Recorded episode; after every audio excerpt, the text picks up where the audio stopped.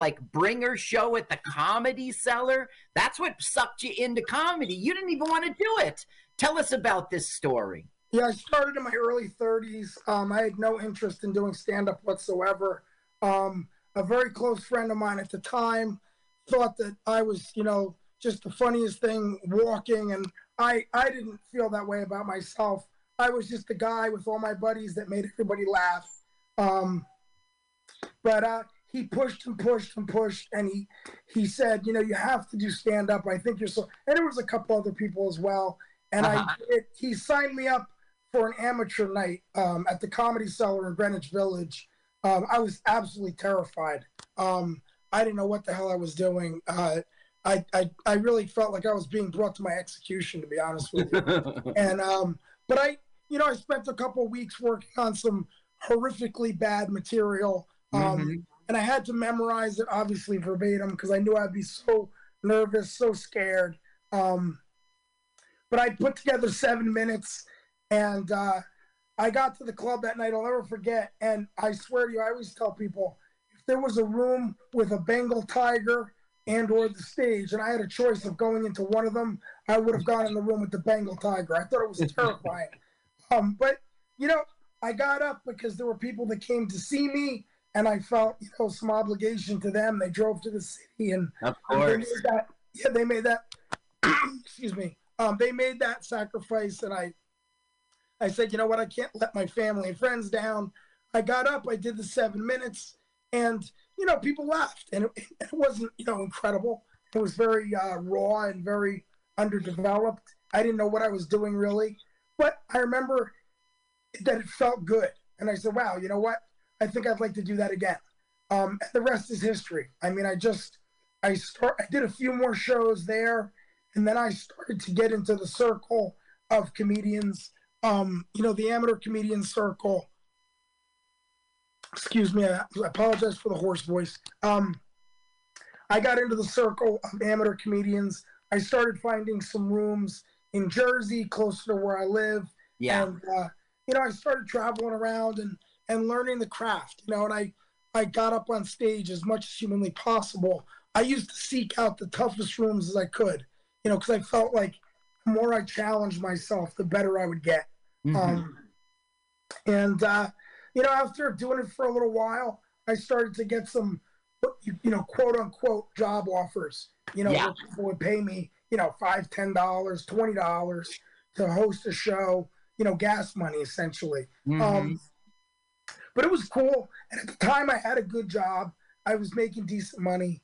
Um, so, but for me to be paid even a dollar to do something I love to do because I fell in love with it very quickly. Um, it was it was a dream because I had never been paid to do anything I loved. I thought it was like a fantasy, you know. And um, I slowly but surely kind of moved up the ranks. I got some better opportunities, and eventually people started featuring me. And now here I am now today, and you know, doing headlining spots. And and it's it's it's a tough road. You know, I always tell people you got to treat it like a job. You got to treat it like a profession. You got to put your nose to the grindstone. You have to be reliable. You got to put in the work, and you have to have fun. That's the most important thing. Yeah, you have to have fun. That is the most important thing. Do you think that if you bombed the first time ever, if you didn't get those laughs, you wouldn't have been inspired to go on? Um, that's a good question. I've never really thought about that. Um, I don't know. I, I think if I did horrifically bad, it yeah. may have deterred me a little bit.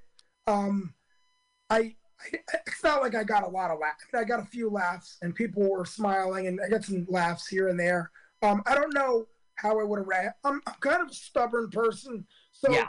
there's a good chance that you know I probably would have got a little mad. Said, you know what, I'm going to do this again. I, you know, I'm not going to go out on that note. So I probably would have tried it once or twice more, um, mm-hmm. just so that wasn't my lasting memory of it. Um, but I really don't know. I mean, I never, I never really thought too much about that. Luckily, uh, I did okay. But remember too, those amateur type bringer shows. You know, when you're starting out, the audiences are friendly. Yeah, mean, absolutely. support, you know, newer comics. They're not, they're not people that are like, you know, now you're working in a pro club. People are paying good money, So the expectation is, you know, they're going to be entertained. They paid their money. It's like anything else. You know, they, they want their money's worth. When you're doing some of those types of shows, luckily the people in the audience understand that everybody's kind of starting out. So they're a little more, um, what can I say? They're a little more you know, understanding um, uh, Yeah. and a little more forgiving is the word I'm looking for. So, it, it, but it was good. And, you know, I tell, you know, the newer comics all the time, you just got to get up as much as you can. And you can't worry about the reaction necessarily. No one, I always tell people, no one remembers how Derek Jeter did in Little League. You know, no one cares. It's irrelevant. Um, you can't miss any rungs on the ladder. You have to put in the work. And frankly, I always tell women and men that are getting into this find the toughest rooms, find the tough spots, go to Mhm. places where people are least likely to be receptive, and it'll make you stronger. And that's that. That was that was something that I did, and I'm glad I did it. A lot of comics are looking for the feel good spots in the beginning. Yeah, That's yeah. a. It's a mistake. Yeah, and I think some comedian told you that once when you he said, "How's it going? Your comedy or whatever?" You said it's doing great. I've just been doing it a few months, and and and I'm having good laughs and good reactions. And he said, "Oh, that's not good." yeah, he told me. He said he said it's it's better if you have your you know your worst um your worst situations very Yeah. early on Yeah, because uh you know it's gonna hurt more when you when you fall on your face. So that's probably true. Now, I see a lot of comedians coming through that comedy cove, and you are very unique in one distinction, and that is I don't want to even call it crowd work. That's being with the crowd, connecting with the crowd, and understanding everyone who's in the room. Uh, more than half of your time that you do on that stage. I know you've got all the material to fill that time too, but more than half of your time is working with the crowd. So, my question to you about it because I've seen you like 10 times, it's obvious that you have a lot of experience with that because you handle it so well. Tell me about the times when you were learning that, doing crowd work and making mistakes, pissing a guy off, getting a reaction. That must have honed you to do it so well today. Oh, I think excuse me, in the beginning, material is a lot more important because you're scared, you're nervous, and you can't really think clearly. You know, you can't you know, you can't really think on your feet. It's tough to be like stream of consciousness. You know, I, I Mhm. always enjoyed playing with the crowd. That was kind of something that I found very fun and enjoyable myself. So I was lucky. Um, you have to have the material. Um, but I think it's just it's just practice and time. And you know, the more you relax on stage, the more clearly you can think. I was always kind of a wise guy, you know, with my friends and Mhm. school and you know, to the to the dismay of my uh my teachers. My, my father my father really wasn't happy that I was a natural comedian, you know. That that didn't bode well and it certainly didn't help my GPA at all. Um but uh I think for me, the crowd work part it's kind of my natural thing that I love. And as I as I progressed and got more relaxed on stage, I think you kind of you know morph into what you are. You know, it's mm-hmm. no different than an athlete or anything else. You know, you start out learning the basics, you get that framework of the basic fundamentals, and then you kind of, as you relax, you kind of develop and you become, you develop your own uniqueness. And I just enjoy the crowd work because it's fresh, it's new every night. Yes. Sometimes comedians are doing the same material over and over, and it can get boring and dry for them. Yes. Yeah, and I think the audience likes it too. They enjoy the interaction. Okay, now, Doug Karpf. Everyone at home That's is me. ready to. It is you, and it's Yeah. not a PH, right? It's a PF. The P, the P is silent because we don't like to get spit on when people are telling us our name. Right? Listen, Yeah. since the P is silent, why don't you just make it PF?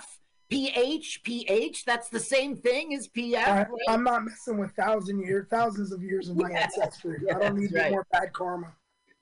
Okay, now, Doug Karpf with a PF.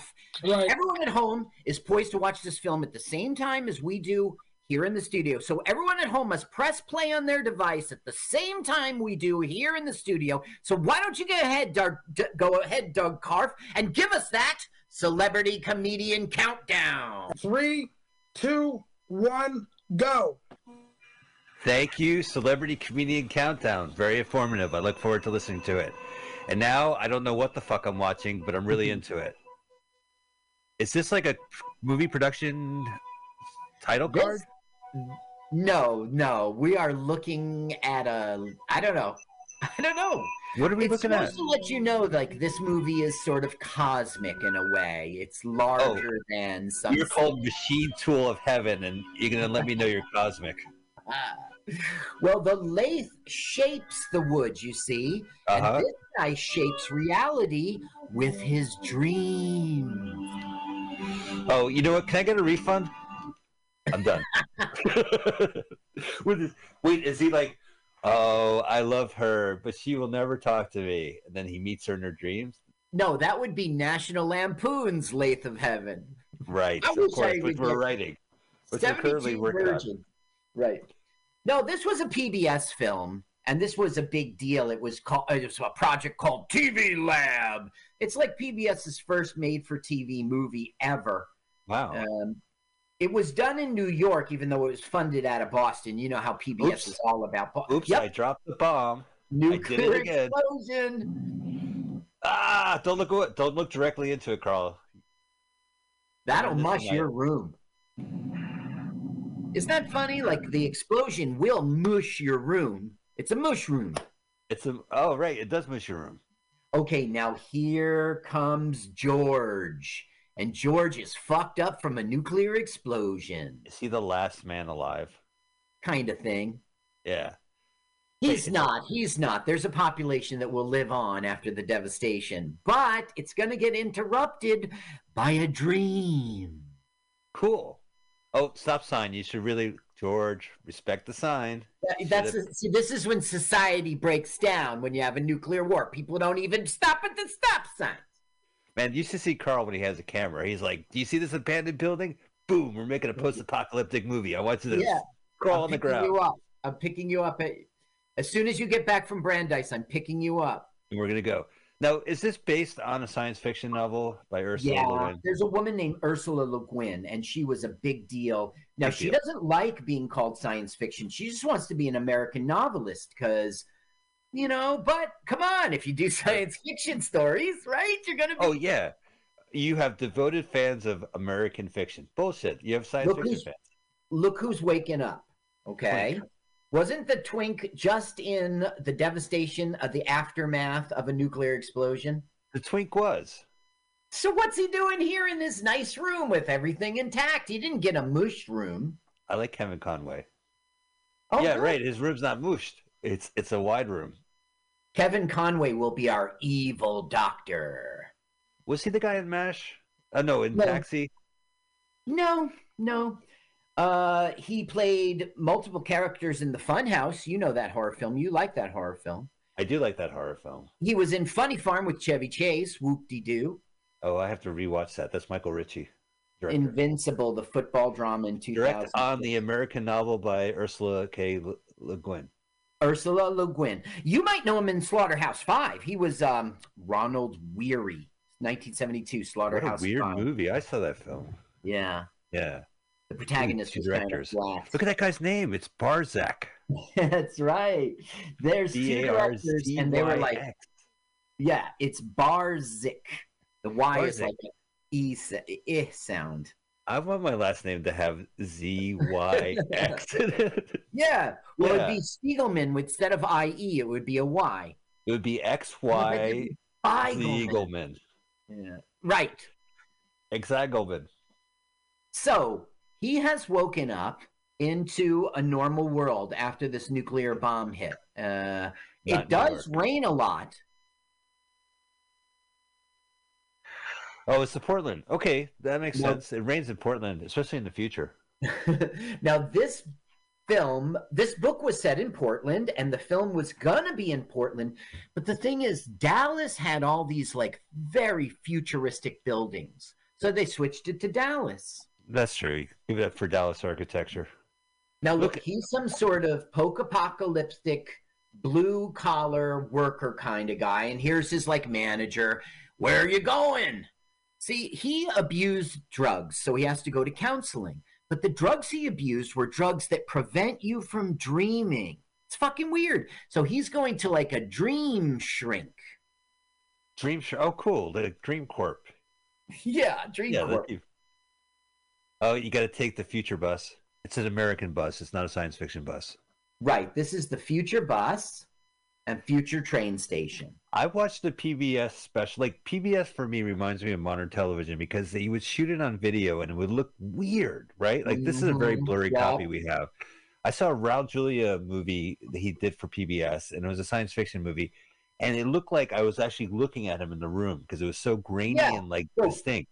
Like, Yeah. if you ever watch a modern television set that's on 4K and yes. it looks like you're looking at Adam Sandler, like he's right there in the room. much higher quality. But Yeah. yeah. You still got the feeling back then on PBS, like watching Shakespeare or something, that you were in the room with them. Right, you and were in the audience. It looked cheap. Remember? It did look cheap, yeah. But it also looked immediate. Like it really did. Like Yes. Raul Julia was right there, and I've Yeah. seen. I really do prefer watching movies the way they were shot, like the the way the cinematographer and the, everyone involved try to make a movie look purposely grainy or purposely colored or blend. Because if not, I'm watching it on a 4K T, TV or whatever, right. and it, and it looks like a PBS science fiction movie from the 80s shot on video. Yeah. Now, this, what we're watching, is not the original. It's like a restored. The original was lost. Gotcha. Uh, it- it's a digital master created from the two surviving tapes, was color corrected using state of the art technology. Ghosting hmm. and darkness of many of the images appear in some scenes. It's the best quality transfer possible to this important work with the only surviving materials. Now, here's Dr. Bad Guy. It's Dr. Haber. Man, he looks pretty shabby for a doctor, man. Yep. Now, Like, right now, he's. Wear a belt. He's wearing his like bathrobe. Well, they're doing that for 1970s psychologist tropes. You know, that there was a psychiatrist, psychologist. They would wear those feel good uh, sweaters. Don't you remember in the 70s? patch on the elbow. Yes, like when he put on his professor coat, it would be patched. Okay, so right now he's fine. Right now, he this guy he thinks somebody's coming to me again because they have bad dreams. Well, I got some whammy jammy equipment Nice. and I can fix that.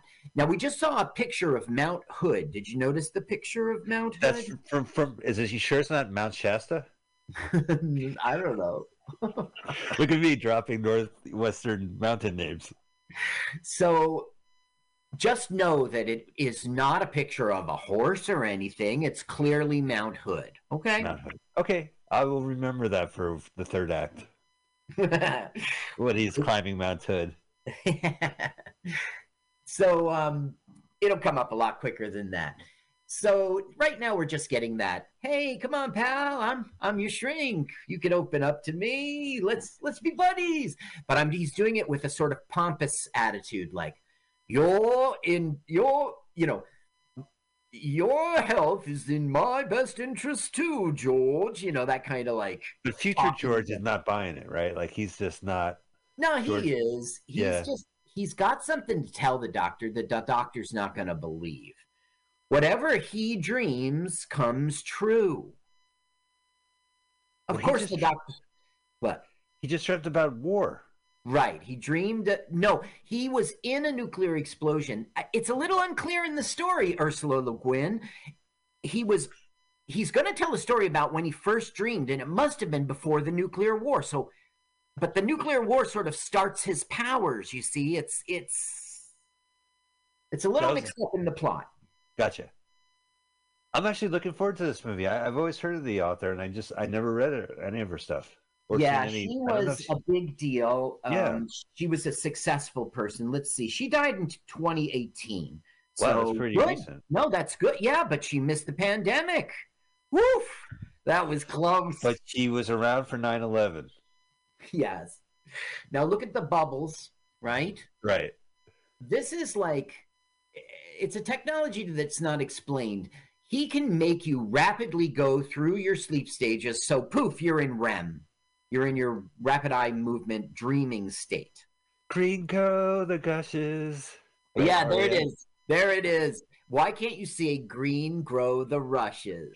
Why can't you say it? Regrow the run because it doesn't make any sense. Green People don't talk like dude. that. You name No, a title after it. Not only do people say that, Oh. they named a fucking movie after that. God, No, it's a an song? old folk song. Like people would talk like that and like 1810. You know, it's Oh an my- old folk song. I don't like it.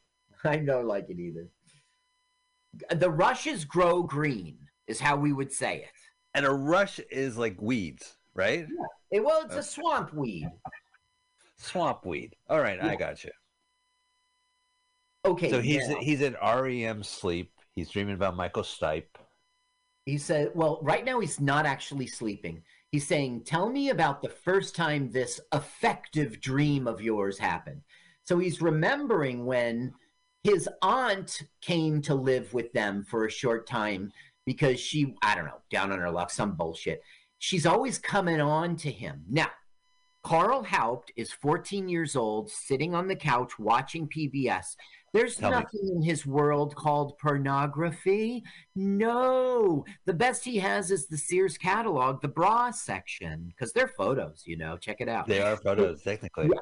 So now he's watching this movie, The Lathe of Heaven. That guy's face I know, and I couldn't find it in the research. No worries. He's watching The Lathe of Heaven, and here it is. This is this. This gave me a boner, and I I I Wow. remembered it for months. Watch, keep watching. Yeah, first of all, it's popping out, right? That's number. It's a little chilly in there. That's Well, okay, I hear you. now And I- watch. Whoa! It's Smack! Now remember, I'm 14 living in a world without sexuality. You see something a little sexual and you go, wow! was that a relative or like a family friend? Yeah, she was always coming on to him as a joke. And he, one time when they were alone, thought maybe she's not joking. And he tried and he got smacked. So now he goes and dreams of her exploding in a car crash. Betty. Guess what happens in the morning? She never lived with them. She still lived in what I think it was Houston or something. Look, he's she's getting a letter. Your sister has died. Oh my god. So he wakes up and like she they never had the family never had the experience with her hanging out. That's right. He never had that embarrassing thing. He dreamed her to die in a car crash. And he's telling the future therapist this. Now you might know his face from Willard. Look behind him. It's Mount Hood. You see Mount Hood? It's Mount Shasta. Listen, as someone from as a Portlandian. Uh-huh. Uh-huh. Oh, you're an Oregian? Oh no, actually isn't that Seattle? Shasta? Oh no. Good water, man. I recommend their bottled water. Mount. Rainier. Mount Rainier is Seattle. Yeah, that's close too. It's near. It's it's so Rainier. Seattle. Future Doc. Okay, I think you're a little future crazy. Yeah, so he's going, You see, doctor, I killed her. I killed her. And he's like, There's a difference between dreams and reality, George. I'm sure you understand that. You know, he's not getting it. So the doctor thinks he dreamt that he spent weeks and weeks with his with his aunt. Uh, yeah, aunt. Aunt. No, no, no. The he told the story of his first effective dream. He killed the aunt, and then he got all stressed out and you know manic about it. And then doctor's like, "Calm down, George. It's just a dream. I I didn't mean to kill her." He, he thinks he's crazy. Right. Phew, Here, do that look. My God. I gotta quit Better Help. This Better Help gig sucks. Oh, casino? No, this is the future. Like we've talked about it's this. like a bureaucracy. I mean, just like yeah, it's the future, but like in the 1970s, they had bureaucracy. They had things on paper. Right. So just like last episode, the 1930s carried into the future. This is right, a little. come. This is a little funny. Let's turn it up. Okay, hang on. Says here you've begun voluntary treatment with a Dr. William Haber, correct? Yes. Now he was in Willard in the Rats. This guy, our hero. Only have I a know- I know that movie. Here's my 1970s paperwork in the future.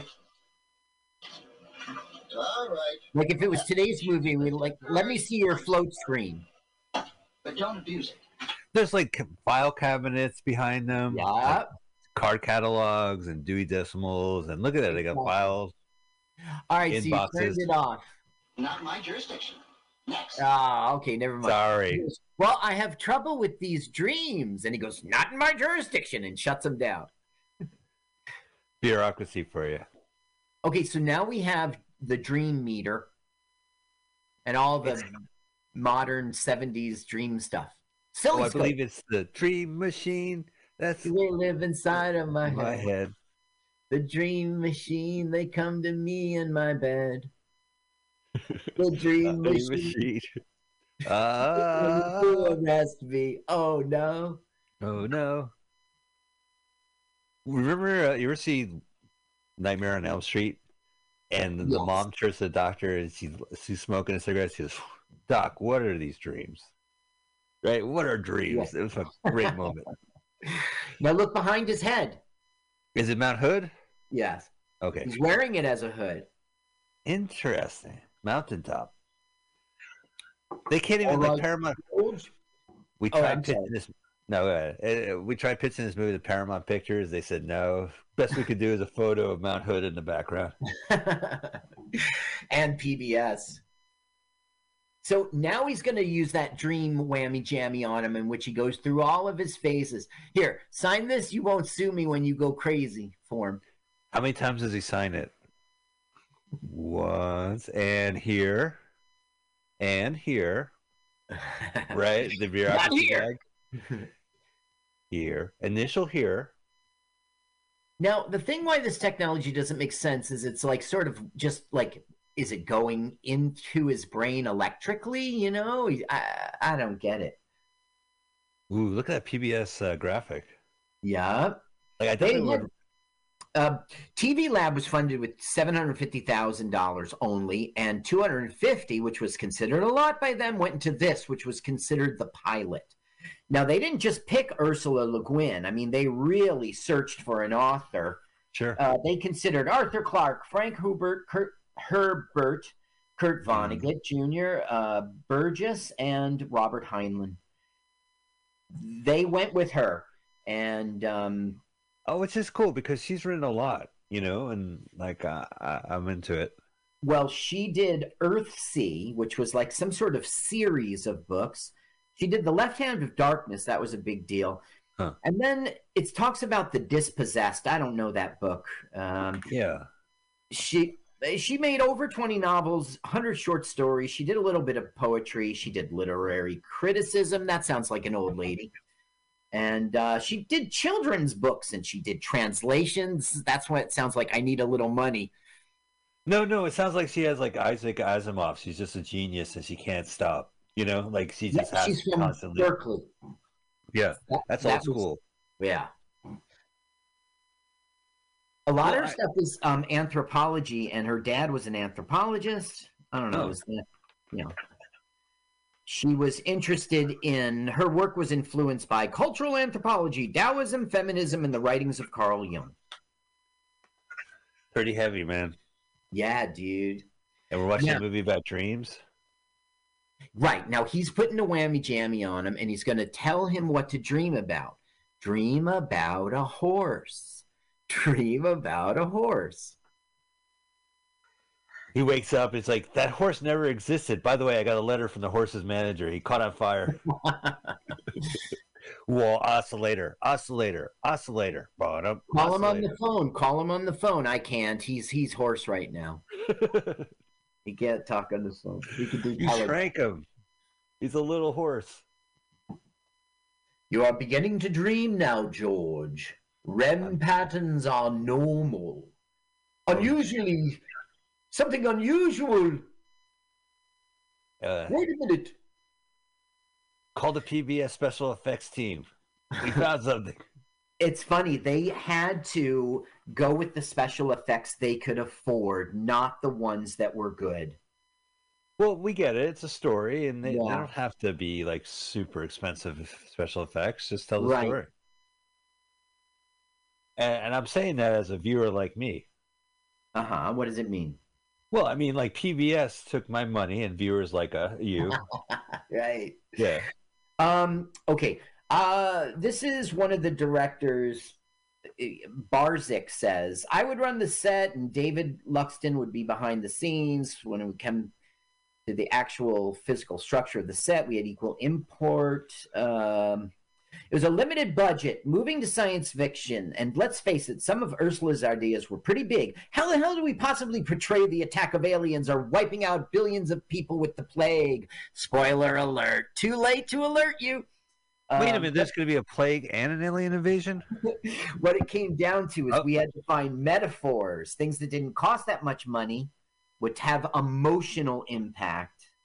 They, our special effects in the lathe were not done the way they were necessarily the direction we wanted to go, the direction we had to go. I hear you. Now, Ursula Le Guin was all over this film, advising and everything, and I'm sure she had something to say about the special effects, but Yeah, she's like, where are they? she didn't really write the script. It was written by one of the by a woman who would go on to make Murphy Brown. That would be her big claim to fame. Oh, well, I probably know that person too. It's I could see her the, the title card at Uh, the end of the movie. Diane English. Yes, that's right. Yeah, yeah, yeah. Yeah. Creative. So she created Murphy Brown. The other writer, he did Porky's. He did Breaking Point. Wow. Yeah. He wrote Porky's, huh? Yeah, 1981. So it's right around this time. So he's being deep and meaningful, and then he's writing fart jokes. Oh, right, right. And what was more Now look- successful? Look at the picture. And where's Mount Hood? He goes, That's the Triple Crown winner, so and so. That's Seabiscuit, George. It's always been there. No, it was Mount Hood. Carl, you you brought it up 17 times. It was obvious. Oh, so he's like Now, this is my fourth time watching this film. As I watch the doctor and listen to the way he talks, I don't think he knows the picture changed. Here, let Okay. me try it. Yeah, I remember it, don't you? George, that is Tammany Hall, the Triple Crown winner. Oh, my dreams. They make it reality. Now, Thank you, man. remember when the aunt died? The family did not know she had ever lived with. Okay. So that's a, another That's weird good- thing about the plot. Soon he's going to know. Soon he's. How could he know? I want to mention, like, speaking of uh, championship horse, I'm on the Seabiscuit diet, Oh, you see a biscuit? and I eat You it. Eat it? Seabiscuit. But this biscuit still has marks where the jockey slapped it. It's Seabiscuit, you idiot. I mean, like, what was wrong with America that, like, that was the most popular thing in the world? Seabiscuit's an American hero. Is he? Yeah.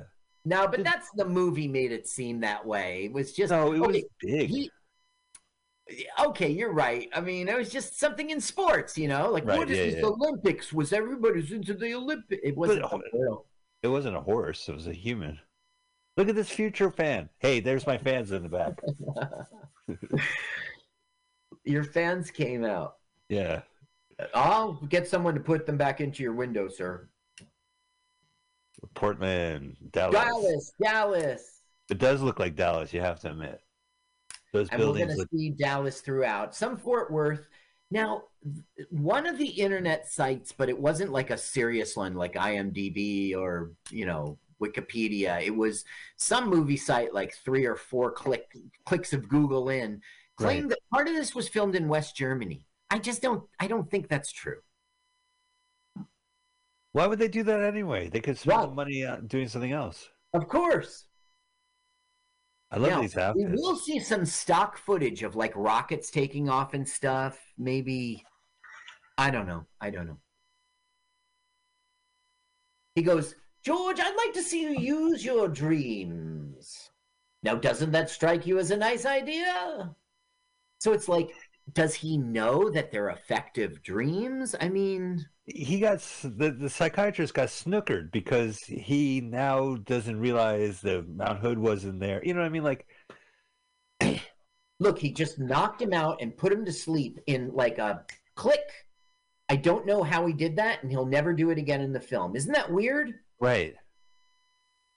Yeah, they did that in Porky's as well. oh, I could see the influence. Pee-wee. in Porky. Yeah. Pee-wee Angel Beach. Angel Beach, Pee-wee. Florida. Sleep. Sleep, Pee Wee. Oh, I can't wait. He wakes up. Pee Wee wakes up with an erection. Mom the walks in. funniest thing about that film was when he went on Pee Wee went on his date, he wore his condom. It was on his dick the whole date. He wore his condom. The best joke's always in the beginning. He has an erection. He measures it. His mom walks in.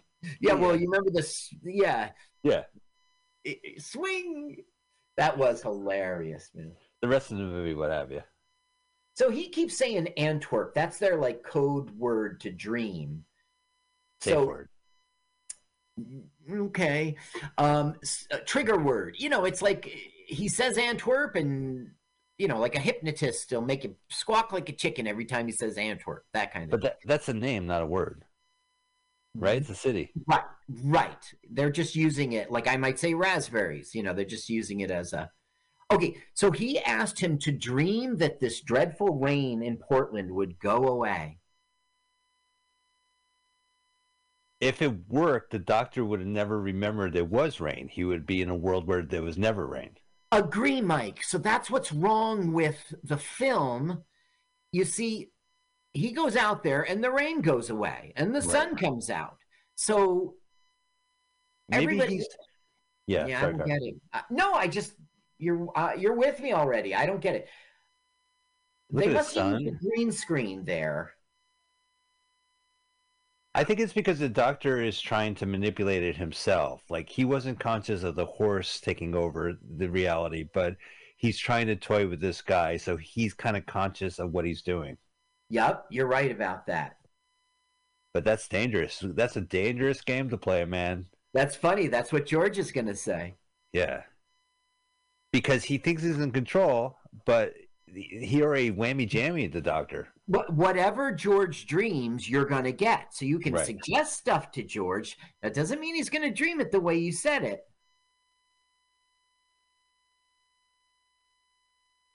Okay, so now he goes back. He just left his patient unattended, right? So now he goes back and he's going to wake him up and he's going to pretend he's going to be like, it's always been sunny, George. You know, he's going to pretend he doesn't know. Oh, the doctor's going to pretend. Yes, the doctor's going to pretend. Doctor's going to get fucked. I hope George, the doctor gets fucked up. Yep, that's right. Oh, He says it was an effective dream. I tell you that. They wear me out. sure, man. That's like the pull in, in uh, Firestarter. Your eye starts to bleed. Zac Efron's eye starts bleeding. I was having a picnic on Mount Hood in the in the rain with Genghis Khan, and Oh, the- his yeah. umbrella leaked, and the sun came out. Oh, they have online weather back in '79. No, it's the phone. You know, Oh. you hear the automated recording. weather. One eight hundred W E A. Right. And you're there with the rotary phone trying to figure out what the W is. so you must have the subtitles on, right? Yeah, I'm rocking the subtitles, Carl. Because that's what she came in and said. I have the weather online for you, just like you asked, sir. He did ask in the hall. She's he's listening. It's like temperature is 105 degrees. A lot of sun. Celsius. It can't be Celsius. It has to be. Ber- Yeah, I think someone at PBS has another metric system. yeah, because you would be. Yeah, that'd be like that's what you set the oven to. This is kind of cool. I like these these uh future. Wait, it's stuff. it's zero is freezing and 100 is boiling, right? Right. So Yeah, it's- so- yeah, 105 Celsius. So he's going, I liked it better when it was raining. And George overhears that and says, He knows, he knows. He, th- he knows that the doctor knows. So he's going back to confront him. right. But the doctor won't let on that he knows. Oh, but he has to know the doctor did that. I would trust what? the doctor. What? Fucking, you have to have trust between the doctor and you, right? Like the doc can't can't put you, turn you into a chicken, and then make you lay a dozen eggs and not tell He you about it. He does not trust the doctor. Good. The doctor is making him squawk like a bird and lay eggs. Yeah. I have to say. PBS rocked during this time, right? You had the Electric Company, you had like full on Sesame Street, you had Julia Child. Zoom had a was lot of- ass. Yeah, Zoom. That's right. Zoom came out. Yeah. Yeah, the news hour with both Master. G's Theater. Oh, Alistair Cooke, man! Every Sunday you'd be hooked to the PBS. It was relevant back then. It wasn't just hours of craft animal cartoons and uh, No, I mean we had 13 channels and they were one of them, and they were like, they were "Damn, we're not going to be a network." we had Channel 13 as the PBS channel. Funny you should say we had 13 channels. Me too. Yeah. Yeah, Well, we we grew up the same place. yeah. We're in the tri-state. NBC is four, CBS is two, ABC is Seven. seven. But you know, I see PIX is 11. Yeah. PIX 11. Is PIX still around? WPIX? yes. And they still do the 11. They still make it look like the World Trade Center.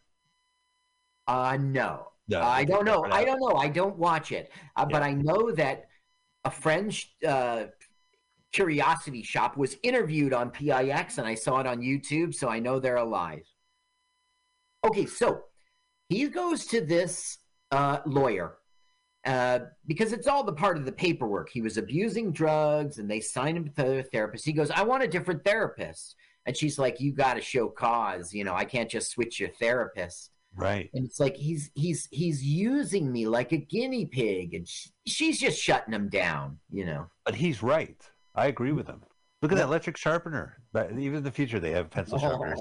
well they still had pencils in the future It looks pretty cool. Now she will actually become the third person in our film.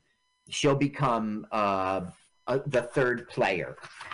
And it's a little awkward how she's not in the beginning because this isn't an act two person. Right. um you i don't know if you'll you, well she did she had a famous uh performance in the color purple in 85 Shug avery and she was nominated for academy award for Oh, Best terrific. Actress, yeah in a supporting role her name is margaret avery but she's heather in our story I don't she think did I, a lot of work here but i don't know if you'd know any of it Well, I don't. All the serious Spielberg movies I avoid. If there's an alien involved, I'm there. But there's Okay. like nothing science fiction, I don't watch his movies. I don't really. i don't find an alien in one of these titles Okay, yeah, I don't think I've seen it.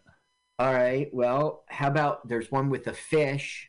Would you be interested? In? Okay, she did the fish that saved Pittsburgh in 19. I saw that movie. That's a great movie. All right, You maybe know what? these movies. Hey, so the fish that saved Pittsburgh is because they were all the same astrological sign, Pisces. Mm-hmm. It was this. Uh, I think the kid's name was James Brown Third, or I don't know. No, I'm making it up. But the, it was a kid who You're Say- making it up. he saved his his uh the Philly sports team. God, Uh-huh. it's not a, literally a fish. It, okay, it's just the Pisces symbol. Okay, so here, uh, Cool Breeze in 1972. Which Way is Up in 77? Scott Joplin in 77. Uh, White Man's Burden in 95. Oh, I saw that. That's when James Travol- John Travolta, like it switched, like white people were the Oh, I heard of that film. I never saw that. I got to go see that movie. Um, Welcome Home, Roscoe Jenkins, Meet the Browns in 2008, Proud Mary in 2018. Oh, I seen Meet the Browns. Okay, 2008. And she was on uh, BET in Being Mary Jane for like four years. Oh, is that a reality show? Lead character's mother. Uh, Oh, no, right, I take it it's a drama. So she's been acting constantly. Yeah, yeah. I, I see a gap from the. She was active in the 70s, and then there are gaps. Once in the 80s, once in the 90s, and then. Well, she's still. She has been in things consistently throughout all the decades, including ours right now. It looks like she played the mom in Fish that saved Pittsburgh, and the kid's name was James Bond III, the actor. Uh huh. Yeah, yeah. You should see that movie. I, my brother and I love that film. Oh, It, uh, I'll- They do this stunt. It's you have to like it's VOD. You can't find it on YouTube. But if you have a chance to, I would go to your Netflix DVD service and see if they have the fish that saved Pittsburgh. Okay. So noted. Look at Dallas, man. Dallas architecture is so normal. Modern. Is it modern? I don't know. Okay, so the, what his effective dream essentially gave the doctor his own dream institute. And look how he's dressed. Remember how he was dressed before? Sure. Yeah, right. We complained about it. Now he's in like a computer center. Look at him looking around, noticing himself. He's so weird. So they both are aware of the the whammy jammy. Well, he's still pretending he is not aware of it, the doctor. That's so what a sleazy doctor. Here's the receptionist. Ooh, the actual clipboard. Thank you, nurse. Usually, I have a box of cereal that you put a piece of paper on, and I I sign it that way. Clipboard. There's a uh, stuff in the background. Bloop, bloop, bloop. So he goes, Put George down for an appointment at noon tomorrow. And he goes, No, no, no, no, Doc. We're done. We're We're done. done. You got your wing. We're out of here. I got a I got a job. He goes, Therapy's more important than your job. Wow, what a cool looking office he dreamt up. hmm And uh, you know, Dr. Haber's loving it too. I mean, so like George protests, but he still does it. I don't know. I'm not gonna do this anymore. Oh, I think not. We have a 12 o'clock appointment. Don't sleep, by the way. Stay up all night. I'll see you at noon tomorrow. I like how you just sleep, dude. He knocks Yeah. it. I guess he does the whammy jammy knockout, right? Right. He- You go through stage one, stage two, stage three, boom, you're in REM. Instant dreaming. dreaming. Dreaming is real, free. I, don't know how it goes. Uh, yeah, dreaming. Uh, you, I met you in a park. We're gonna have an Ursula Le Guin cameo, by the way. cool, good. I want to see what she looks like. Dreaming is free. It's free. Free, yeah, gotcha. What a bad song.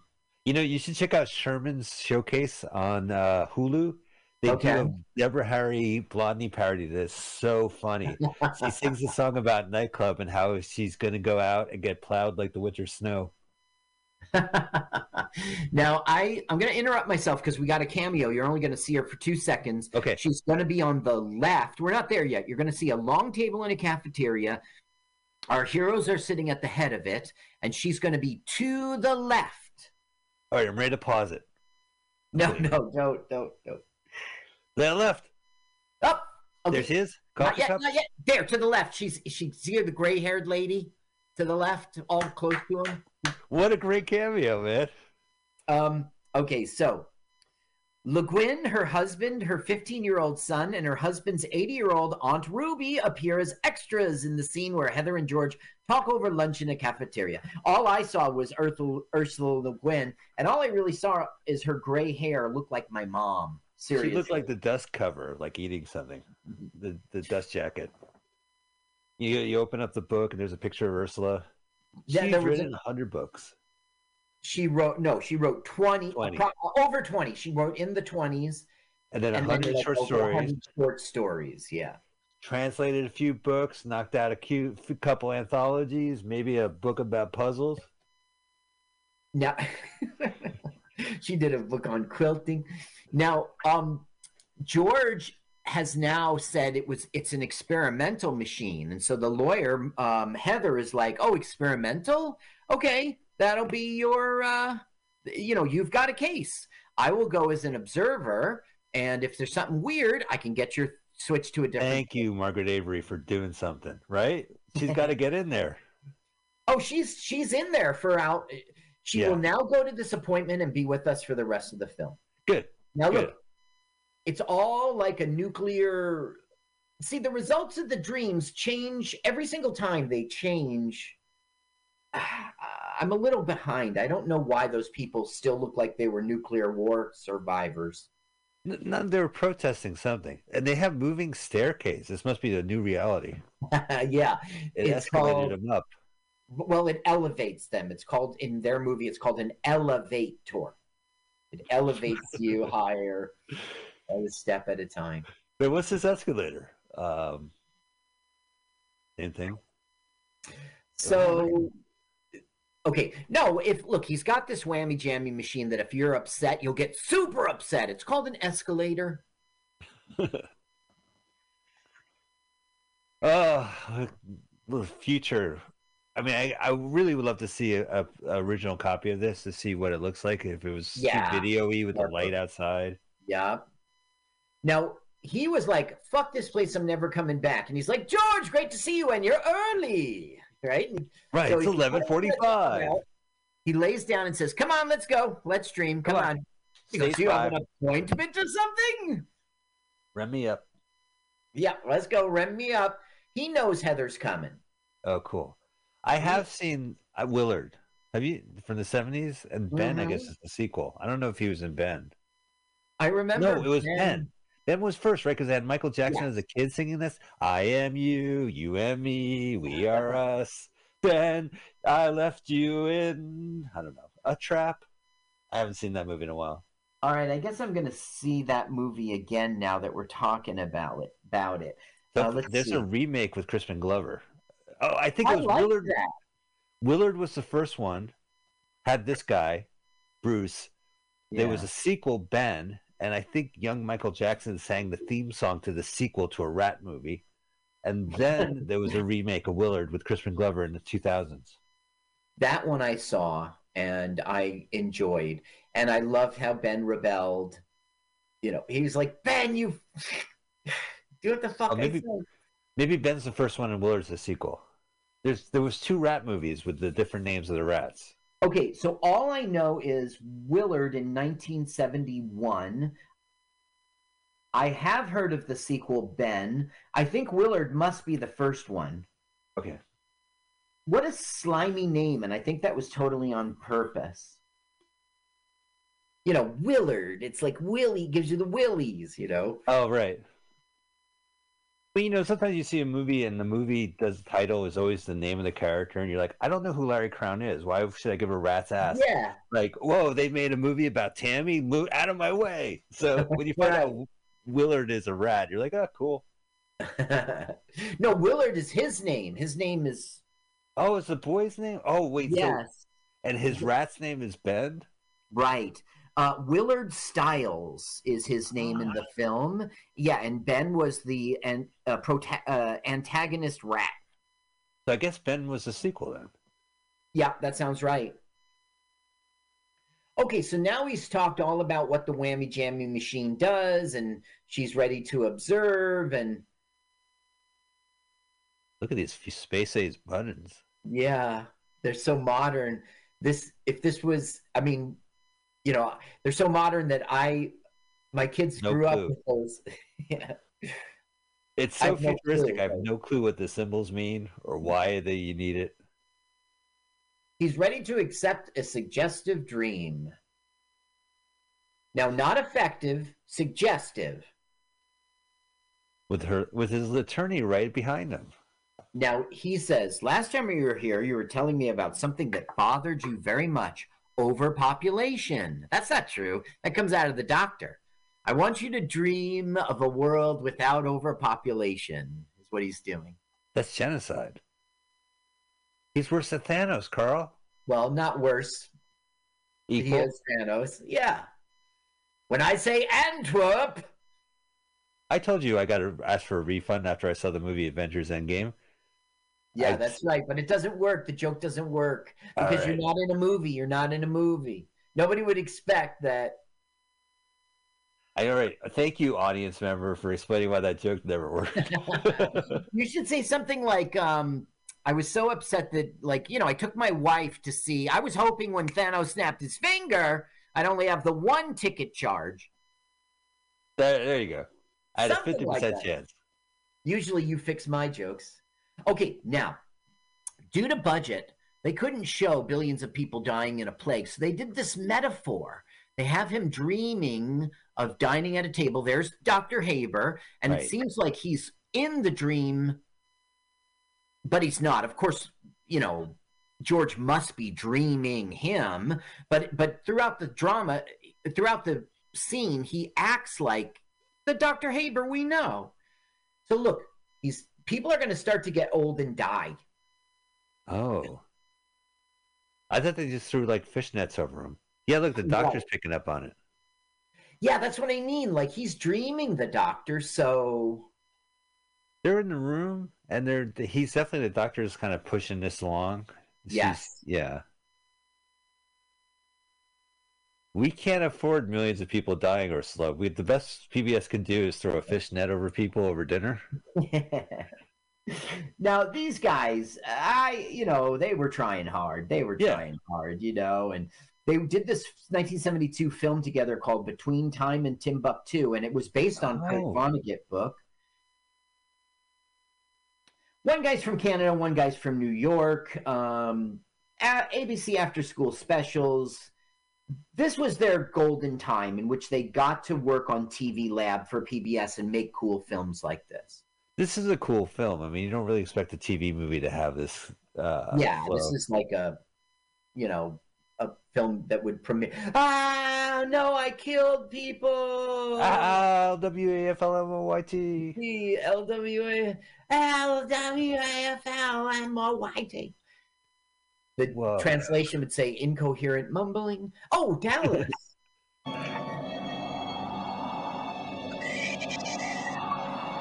The sound Ah, of the no drama. rain. Where's half the population, you bastard? They're okay, right? Well, that's the thing. They both know that it happened. Okay? Now, it used to be before you didn't know. So if you're in the same room with the guy, you do know. There's a little hole in Le Guin's plot here. I don't know. It adds a little nuance to it because they're culpable. And I, again, the Dreamer has the upper hand because Dreamer could pull shit while whammy jammy on them and they won't be aware of it. You know, you can't tame the devil, Carl. Well, okay, I understand why you say that, and I think you're right. If you could control your dreams, George can't really. He just okay, overpopulation. So in his brain, he thinks, well, a plague would take care of that. You know, he didn't do it on Oh. purpose, and he's upset with himself now. What have I done? Yeah, because he asked him to dream something horrific. Well, he didn't. He said overpopulation, right? If less people were having babies, I mean, it didn't have to be you killed them. Uh, obviously, it was saying, like, kill them. Well, what if you dreamed that um, y- people were infertile, or what if you dreamed that you had to have a license to have a baby and you had to get Maybe a license to have a baby? Because at least that's not A dream. It's a dream. You know, there there's ways not to kill everyone and fight Sure. overpopulation. This is more the result than the process, I guess. Yes, the result is don't have an overpopulation. Now, George is pit. Uh, Doctor Haber is pissed. You sick bastard. You should go to therapy. The plague ended five years ago. We are the survivors. Life must go on. You remember the plague, don't you? Look at Heather. She's emotionally distraught. Does she remember the plague? No. I guess she does. But does she remember the world without the plague? Yes, it seems. Why else would she be freaked out? Yeah. Otherwise, they'd be like, "Good morning, George. The plague? It's the plague's over. It's good times." You know. Crazy. Well, put him back to sleep. Dream that you had dinner with more guests. And wake up. I'm sorry if you found this distressing, Miss Lelache. Goodbye. See you in court. See you in court. So they're all like shell shocked. Yeah, Yeah. but who would I'm have thought? acting. I'm acting. Ooh, Mulligan. Hey, you well, know that we last really did it this time, didn't we? Oh yeah, right. Wait, Mulligan is like do over or something. What's yeah, right. Yeah, Yeah. when you're playing golf and you hit it like the mulligan. Six million people wiped off the face of the earth. What do you want me to say? I want you uh, to be straight with me. You know. Go home, George. Take responsibility for what you did. What I did? Do they have to go back in time like in uh, Avengers other movie? No. There's two Avengers movies, right? There's Infinite War and, and other movie. Infinite War. Another movie, right? Yeah. The Marvel Cinematic Universe presents Avengers, the other movie. We now resume where we last left off. Oh, I can't believe that happened. Damn it, what did it happen? What if we made it happen again? Tony Stark won't go for that. Tony Stark, no. He doesn't want to lose his daughter. Very selfish, actually. Well, don't forget, he created Ultron and, and wrecked the Yup. shit up. So Yup. he is very selfish. It was. He, it wasn't on purpose, but he did make Ultron happen. Yeah. What are they going to do now? Docs have any ideas? They got to go back in Dreamland, right? Well, no, but there will be another dream in which the doctor's like, "You got to go back in Dreamland," and and and he won't. George won't do it. So he's like, "I'm attempting to make the world a better place, and my dreams have destroyed the world at the same time. Is it really a better place? It's like supposed to be deep, and maybe we should be listening." Sure. Four years ago, April. Okay, four years ago, April, that was that nuclear bomb. Remember? You're worn out, George. You'd better go home and get some rest. The session's over. You go home, George. Now, I don't get George like why. I mean, he is a beta personality, but I see what you're saying. he tries to be alpha and he accuses him of stuff, but he always gets shut down with things like "Go home now." That's what shuts you down. What You what other choices does he have? He's going to force the doctor to go back into Dreamscape and, and resolve everything? At this point, I was wondering why they didn't try to undo it. yeah, immediately. Right. Because that, and then that will happen later. I'm acting. I'm acting. okay, PBS. For my character's sake, I want to look out at the barren landscape. Uh, how about if you just look out the window? And so, like, there was this April nuclear explosion, and somehow that's always floating out there in the ether. And at Right, the end right. of the film, like the doctor will see it with his own eyes. Like it's unclear. Do people remember that it happened, or it never happened because he dreamed it away? But then at the end of the film, he'll reveal that that's when it start. Uh, meanwhile, he told that story about the aunt, which was before the nuclear explosion. I don't get how this plot all goes together. But the You've seen nuclear. this multiple times. This is my fourth time, Yeah. and that's why I know there's holes in the plot more than I figured out what they were at as a reviewing. I'm sure the novel goes into real, you know, real depth. It must. And um, the screenwriters, They tried. see, they did. They Now, were the like- writers. Here are the writers. Um, Diane English, we already talked about a little bit. Best known for creating Murphy Brown, uh, and a 2000. She directed in 2008 a feature called The Woman. Oh, I saw that movie. It's this. It's a remake of the movie The Women, which was this screwball comedy that had a whole female cast, and her Oh. version was good. It was fun. Okay, maybe I'll also write that one down. Should I see that one? If you see the original, you're gonna like it, like the one from Okay, the the original. Yeah, and then you know, call if you want to see a remake. It's not bad. Okay, not 2008. She started her career at WNET PBS affiliate New York, working as a story editor uh, for the Theater America series, then an associate director of TV Lab, and she wrote a monthly column on television for Vogue uh, from 77 to 80. And she wrote this, and she got a Writers Guild nomin- Award nomination. Okay, she didn't win. Uh, but she won Emmys for Murphy Brown. Right. Okay, now this is a bit of a lull or a lag in the plot. They got rid of people. Heather wanders off. Uh, she can't call George. She doesn't know where he is. She wants to talk to him. Now we're having a confrontation. Why don't we listen this time? You insist. He's going to admit that he knows it's effective to him. I just wanted time to sort things out. Yes. I know about your dreams. I've known for quite some time. Now, his reaction is strange to me. He goes, Thank you for being honest. Yeah, Instead of I'm going to you're strangle you. manipulating me. Yeah. Do you think he's a beta, not an alpha dog? Yes, he's a beta. Now he's I don't- walking away and he's like, You've got a great gift. And he's go, Don't you understand? We're not doing this anymore. George went through some sacrifices too. He only has a third story office now. Right, right. All right, let's listen. I don't know. It's man's mission to build a better world. Things don't have purposes. I don't know if life has a purpose. I can't say that it matters. It is. We are.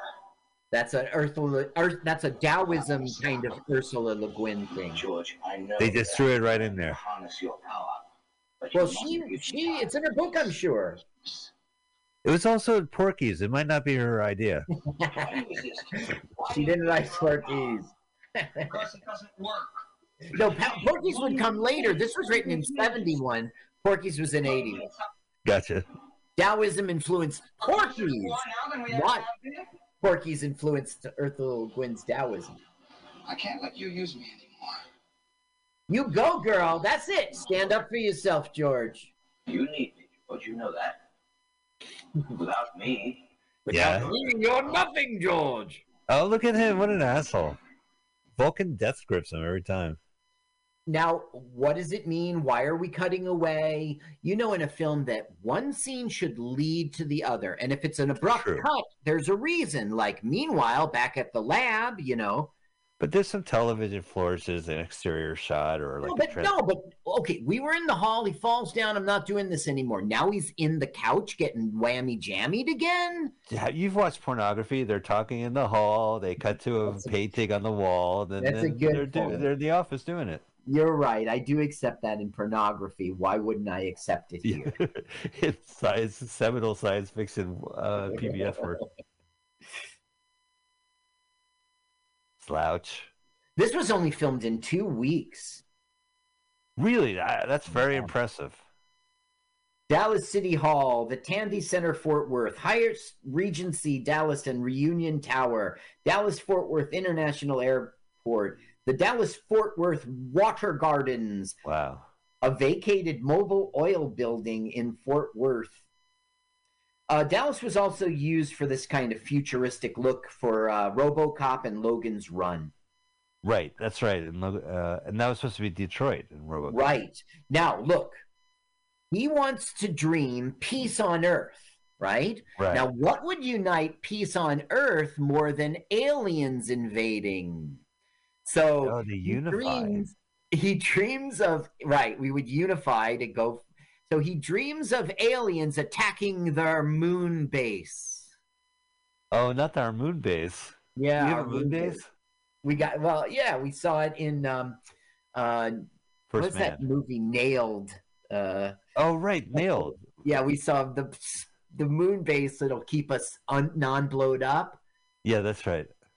keeps us safe and non blowed up. That's a good. Okay. That's a good pull, Carl.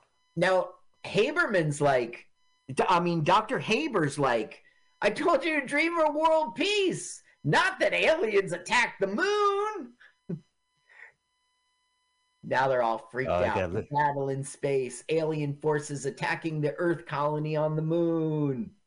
We got to give like a co-starring credit, screen credit to the window of this office because they're constantly staring at it. That's right. I'm acting. I'm, acting. DC was now outside. It's I unbelievable. I'm cracking up. Look out the window. If you dare. So this is another example of Haber's trying to do a nice thing, and the dream has a negative bend. So now he's like, "You must go and dream it away, George. Dream it away right now." And George is like, "Don't you understand? Whatever else I'm going to dream, it's not going to work out like they just dream away. Better It's like just in the leave movie what we got. Bedazzled. What movie Bedazzled? Oh no, there's no more movie Bedazzled. You dreamed it away, George. I love that Peter film. Cook. No Brendan Fraser. How can Brendan Re- Fraser remake something that's never been made, George? Elizabeth Hurley's been waiting in her trailer. There's no film to remake. Lay down, lay down, dream it back. I want Dream it back. Dudley Moore. Peter Cook, Wimpy's hamburgers. Quit. You wake up, the aliens are invading the Earth. You idiots! But well, at least we got Bedazzled back. Well, that is a good point, George, but still, the aliens. We watch her copy of uh, Bedazzled, which now is willed into existence. Lay back down and ra- dream away Brenda Starr instead. Oh, so I say so because I just want to know what's next. The aliens came. Well, the aliens are on the moon. They didn't come to Oh, Earth. Oh, and thank God. important. Yeah, thank God. Oh, don't worry, don't worry. What about- dream of here? Is there going to be a moonfall in this movie? Is the moon going to fall? Is there a moonfall in this movie? No, his imagination is not that crazy. He'd dream about the moonfall. Okay, so Heather's on the lookout for um, uh, George. I don't know why. It's like George isn't upstairs. Do you know where he is? So the landlord will essentially say he's at his summer home that he won in a government lottery. We get that said earlier. He has a summer. He has a like a, a ho- home by a lake that he won in a government lottery. I, I don't get it. This was before like Dreamland. Nice photos of your kids. yeah. I don't know if it's really you. Do you have any photos of your children? Oh, look at my wallet. They're laminated. now, this film was a big hit on PBS. It was one of their highest rated shows ever, but it had to get shelved. Uh, it, it okay, let's see. I think it went to where is it? Where is it? It got it won a Hugo Award. That's science Um, fiction. Okay, after its initial broadcast in 1980, Lathe was occasionally showed over the next eight years. But PBS rights to rebroadcast expired in 1988. Then they have a Beatles song in here. I get by with a little help from my friends, and it plays into the plot. Right. And like, I don't know, whoever Michael Jackson, whoever owned the Beatles things were like, nah, uh, uh, you can't use that shit. You got to pay us. So they worked out a deal where they paid them much less money to have another artist record. Yes. And so that's why this thing was shelved. That was deal was struck in 2000 and this came back. oh, that's great. So this version would probably have. Well, I don't know. yes, it will have the cover version. Yeah. It's interesting. Yeah, that's kind of dangerous. Television didn't really figure that out with with uh, songs because they were able to get the rights for that broadcast. You know. Well, they didn't have the rights at the time. It's just that the Beatles didn't say shit. Right. Yeah, and then in then they they in 1988 the thing it just expired, and then they were going to go to re up that, and the Beatles people. Uh, the Beatles had to negotiate a special agreement with the composer of the film's score, a deal with the Beatles recording ex- out, uh, which is an integral plot point. A cover version, a version replaces the Beatles' own recording which would have taken too long to clear and cost an arm and a leg. 20 years because of a copyright issue. Once the issue was resolved, the film was cleaned up. Two inch quadruplex videotape. I don't know. It was rebroadcast and what released to DVD with an interview of Ursula Guin by Bill Moyers, Wow. which aired with the rebroadcast. And I already told you about how the original was lost. Yeah. Yeah, so. You know, so out of all like, out of all the bands you could pick, you picked the taking a Beatles. song from the Beatles is pretty ballsy because that, Well, that it was- definitely will bite you back. Eartha, uh, it was in the book because it Right. fit into the plot. Uh, I don't know. Okay, so now they're making a big fucking mistake. They're like, we don't need this doctor. We'll just dream everything peacefully.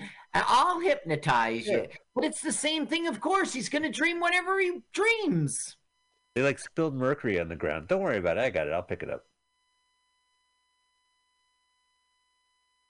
I guess maybe not mercury. So he goes, dream about the you know like the world being nice and a healthy place and everything is okay and there's no more aliens on the moon.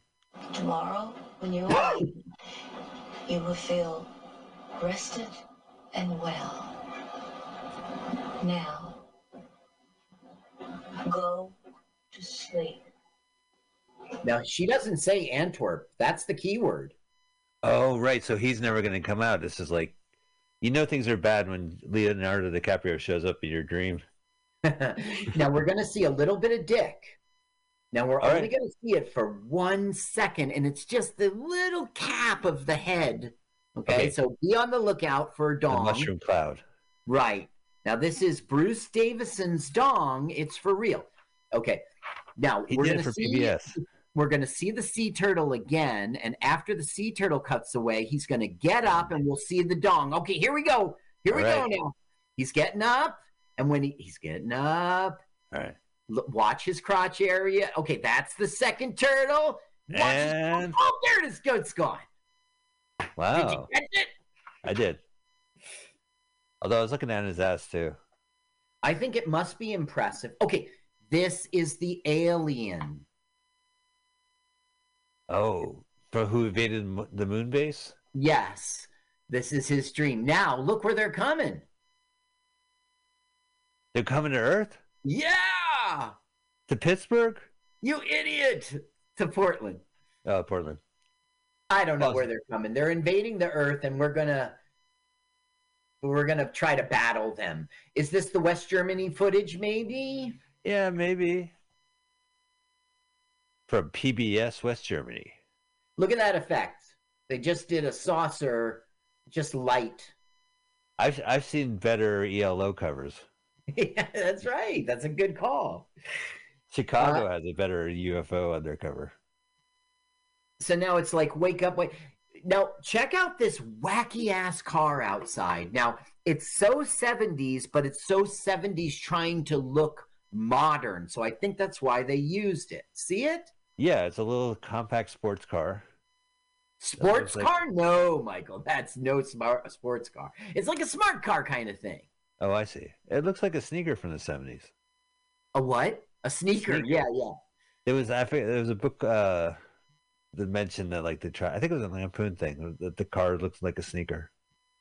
So now they're saying they have to go to Haber because okay, on the radio we're hearing that we have anti-defense, anti anti-alien bombs, but they have a device that can control the bombs and bl- they bl- they're blowing them up, blowing themselves up. Oh no. So there's no hope for Earth. There's no hope for Earth and the escalator is out of order. Now they're running. It's well, it's temporarily stairs, uh, as uh, what's that comedian would say. Mitch Hedberg. Mitch Yeah. Hedberg. So they're running to see. Now, why do they think they need to see Haberman? You see, I He's told you this would equipment. But Haberman doesn't know he wasn't in the room when he dreamt it. I'm sorry, I mean Haber. Yeah, that's a good point, Mike. That's a good point. I had let that go in the point of that plot Right, at this point. Yeah, because you're suspending disbelief because it's hard, but You know what? Honestly, he must understand. It's like a Russian doll that he's aware of certain changes, but there's certain changes that he might not be aware of. So if Okay. whenever this guy approaches him and says, you know, Willard says, uh, "Hey, there's something up with Ben," he's gonna have to take him at face value because he may Yeah. not know something that may have occurred. so he just thinks there's an alien invasion. George walks in the door and he goes, "You're behind this, you dummy." Oh, you mean the aliens attacking the Earth and not our moon base? It's always been that way. Look how they skip the step of make yourself comfortable, lie prone. Just fucking We go to know. sleep, We bitch. know. Well, we have to get to the news hour at ten, so they got to wrap Okay, now up. turn it on. He's dreaming peace, and an alien shows up. Of course, finally someone shows up.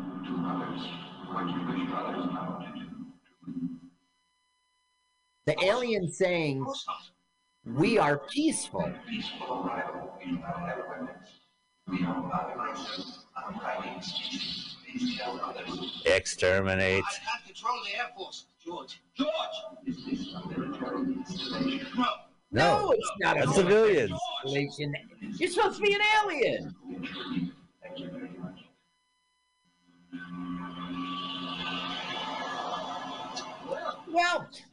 mission accomplished. They're nice aliens now.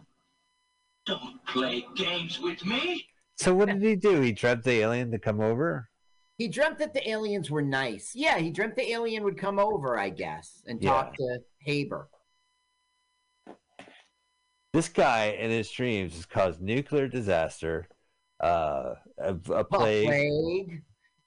a, a moon destruction, Yeah. and alien contact. Now, what occurred to me like the second time I watched this film is there's no, it's not, they're not real aliens. Like, this doesn't mean there's life on other planets. He dreamed it, you know? Right, we don't know where they're from. So he's being an asshole to Haber. And then he's, he's like, Don't you have someone to call? And Haber's like, Yes, of course. They're peaceful. They're peaceful. Who's he calling? Secretary Tchaikovsky, please. Bill Haber calling. Secretary Chifkovsky.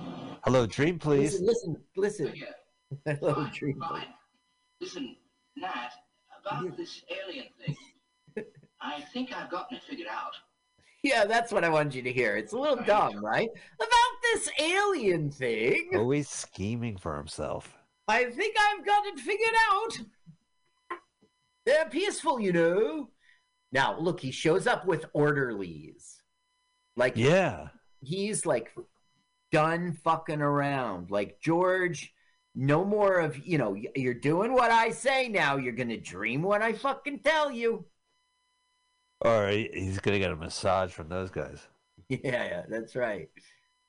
That's one thing I like about movies. The the male orderlies, like in uh, Uh-huh. Long Weekend, they're always like these big guys that take no shit, right? Like Right. they're always, you know, That's their bouncers. job.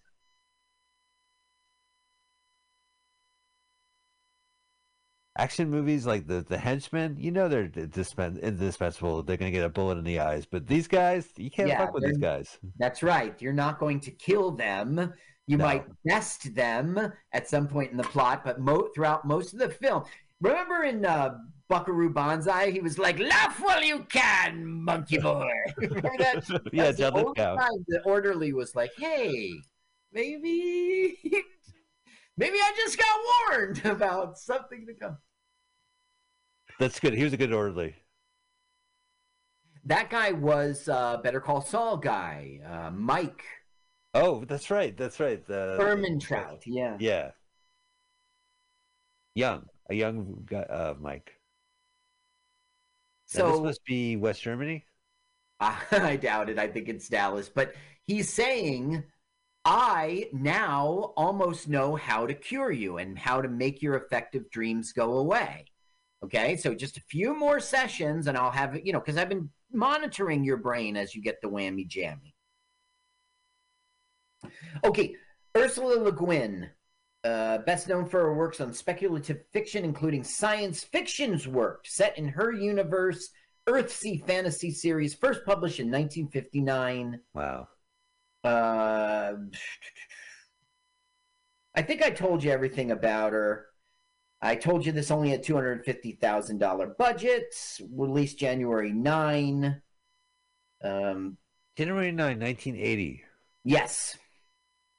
God, that's so exciting. Is it? Why? Because it's like the 70s were over.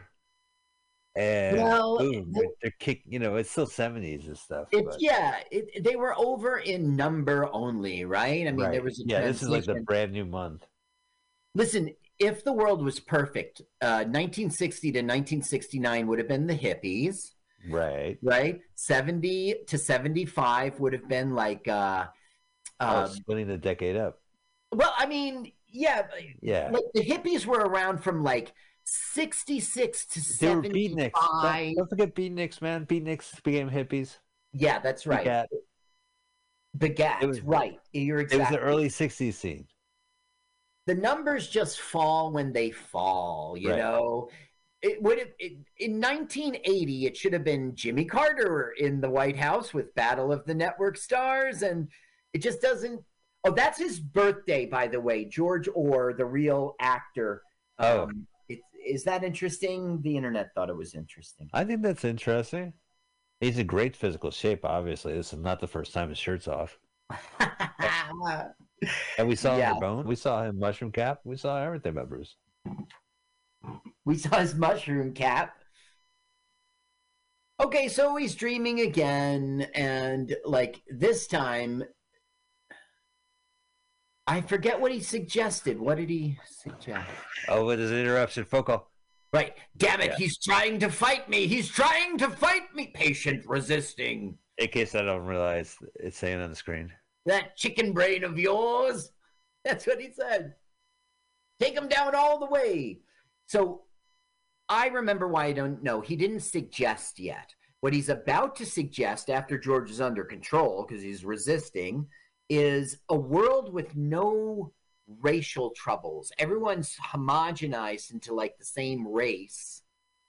Okay, turn it up because here's our the title of our film. Lose you, George. But you leave me no choice. You left me no choice. We call the sons of heaven. Those who heaven helps, we call the sons of heaven. They do not reason by using reason. what cannot be understood is a high attainment. Those who cannot do it will be destroyed.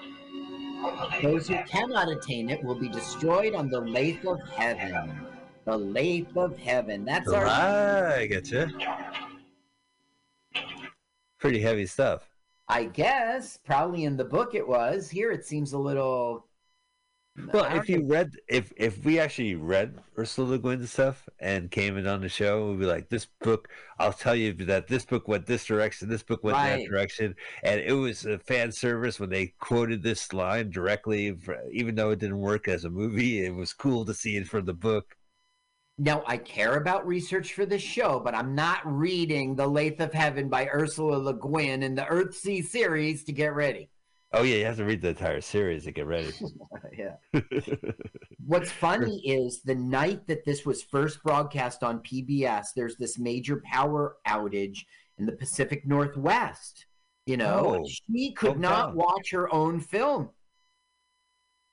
Take that, Mount Hood was did not want to get snuffed. Oh, look at this! Straight out of Star Trek, right? Now, This is all Twilight Zone too. This this idea of wish fulfillment and it's uh, all got awful consequences. now look, I don't think it's very good. They're all gray, but clearly we have African American and Asian people, right? But So they're gray. Everyone's gray. But it didn't make race go away. They're Oh, just see all gray. So now it would be where you come from, not your color. It would be. I think the film falls short there. They should have made some like ethnically ambiguous people gray. I think.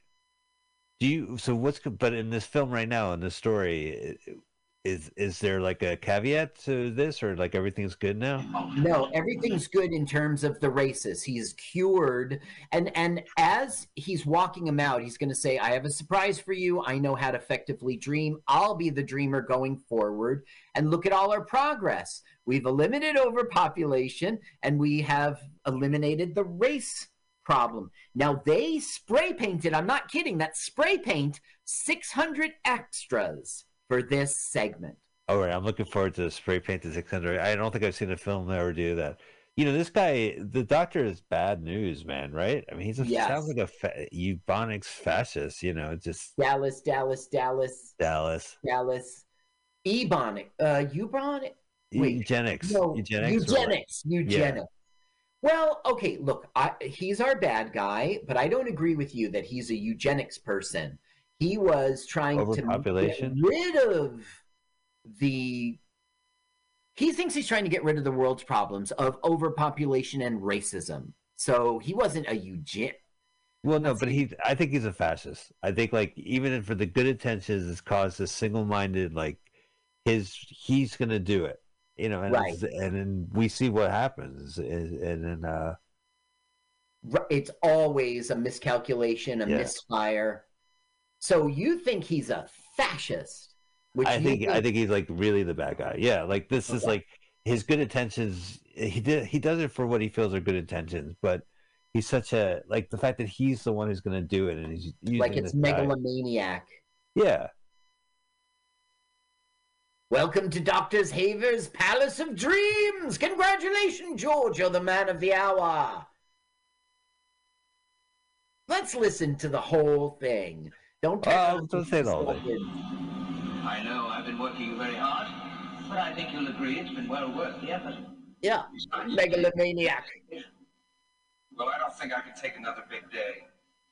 George, today I've cured you.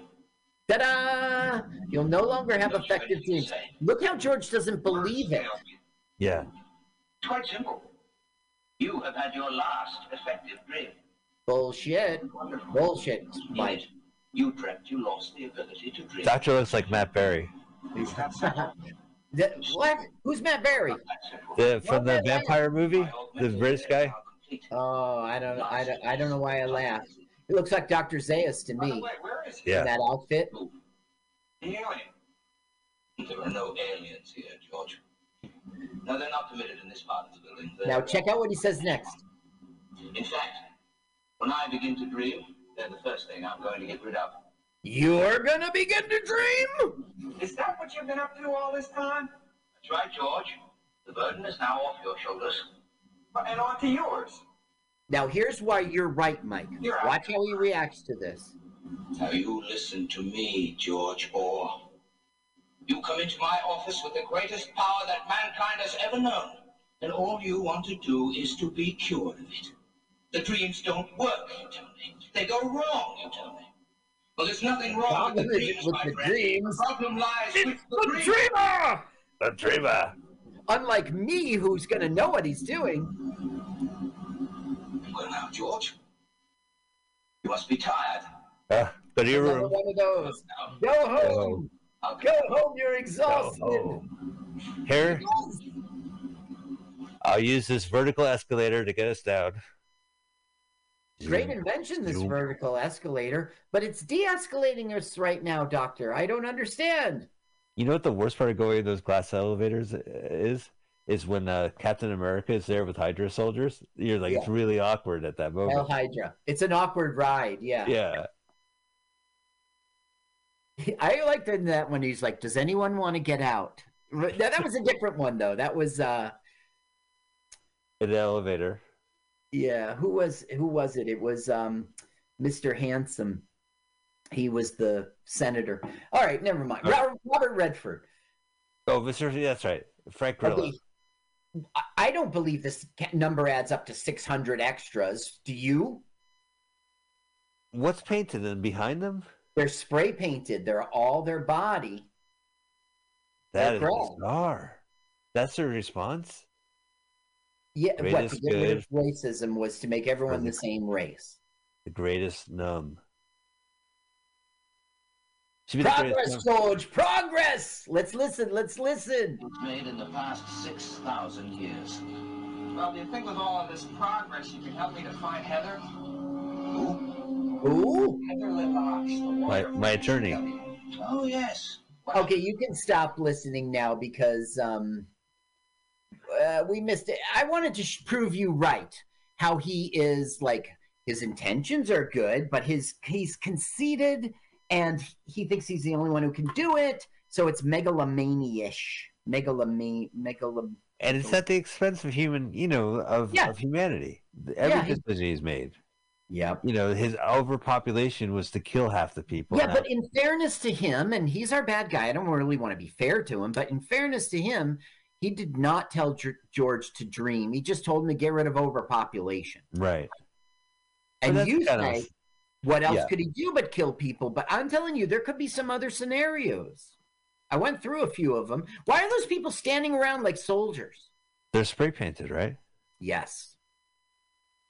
That is weird. Why use 600 people? Why not use extras over and over? They're in different scenes. They are the best uh, background actors I've seen in a movie. yeah, actually, speaking of Marvel movies, they could spend a, save a pretty penny with the spray paint. Absolutely. Yeah. Maybe shoot outside Georgia while they're at it. I'm Yeah, walking down the street. Georgia. Does he have a car lease in this world? Uh, we won't see him in a car, but he is going to get to his um, Home. ocean home again, uh, sea seaside. Okay, so now he is in a shop that's run by an alien. Look, it's they make a joke of junk. It's like a secondhand store, but a curiosity shop, and it's run by an alien. I do apologize for talking over you, Carl, because when he was talking about what what exactly did he do to the aliens, it sounds like he kind of pushed them out, right? No, he made them peaceful. They still invaded, but he turned it so that they were nice and they were misunderstood. And then Dr. Haber called Washington to say they're peaceful, stop killing them. I guess. Okay, George Orr. How did you know my name? Field of perception is mutual. Do you wish an object? You wish an object. Please continue this activity. Now he's going to suggest an object that will help George. How does he know? How Let's listen. it? Listen. Lelache. Do you seek Lelache? Yes, I've lost her. Person sought can be found.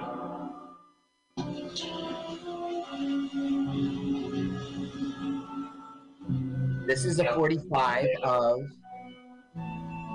Guess which song? Is it acceptable? Oh, yesterday from the movie Yesterday. Correct. Thank you very much. Clarity is pleasurable. Clarity is pleasurable. With a little help from my friends? My alien buddy. That in the book it's well explained why the aliens they say something but it's they don't hit the mark you know? They convey a message that i see what you're trying to say alien you know? Clarity is pleasurable. What? Okay so when things are understood we feel good like okay i guess It is a nice touch that she's using the Beatles. I'm sure like hippies like to always stick with hippie stuff. let's listen maybe we'll get a copyright violation turn it on it's the cover version You're egging this on, okay? Oh yeah, that's John. That's John with no H. John Lennon with no H singing. That's John McCartney. yeah, John. McCartney. George Sara on guitar, drum. Now he's dreaming, dreaming. Doesn't Ricky Preston come on and, and join them on piano? no, uh, yeah, what's is that his name? Uh, Billy, it's Billy Preston. Billy Preston. Right, right, right. The fifth Beatle. Not. Murray the K was a fifth Beatle too. Yeah, everybody wants to say they're the fifth Beatle, including Pete Best. Pete Best, right? Well, you know, Pete Best had a solo album called Best of the Beatles. Yeah. mhm. Yeah, God bless him. It isn't Pete better. Okay, so now he's dreaming Heather back into his life, and I guess he undoes the gray because she's African American and he's white again, and they're married. You know what? I just realized the doctor said go home. Yeah. And he goes home, and after a long day, he dreams, and he dreams that. He, And it's effective, yeah. Should have locked them up. super effective. It reminds me of Pokemon. Really? How so? Uh, in Pokemon, you like you do a move and they do a move, and your move is super effective, so it beats the other guy. That's the. Gotcha. It's a turn-based battle. I only know that from kids, you know, from having Sure. kids and they're playing Pokemon, and I see it on TV. You ever secretly root for Team Rocket? Oh, Like you yeah, want 'em I'm to Team win? Rocket. Sure, hashtag Team Rocket. I they have the you- best sound. They sound like You hear- Snagglepuss. Right, right. Yeah. I mean, Meowth could be from Jersey, right? You hear? I would have a beer with Meowth. You hear his Yeah, accent. from Jersey. Yeah, Bergen County. Jesse is hot. I'm Team Rocket, man. They have like New Jersey feeling to it. Yeah, I got they got vibe. Okay, now they're happy and married and all is right with the world. So what could go wrong? Well, Haber could start trying to effectively dream. Now, this is weird and it hasn't been introduced in the film before. Haber's gonna dream. He's not dreaming yet, but like the wind starts blowing and their their curtains around and they feel uneasy. They're just getting their spider sense tingling Right. that Haber's up to no good. That's so a they good analogy. Yeah. because I feel like he's Spider Man, and then Doctor Octopus took Spider Man, which is actually true in this comics. I'll stop though for you, but Uh, gener- maybe Spider Man's not a good example, but basically Oh, he. by the way, Mike, I just okay. Go ahead. But I, No, go I, ahead. I know they're doing it now. I got to say it now. Turn up the sound. These two actors are truly sexually aroused right now. Yes, they're acting. They're acting, but they're loving it. Take, check it out. You can hear the tender kissing. Let's listen.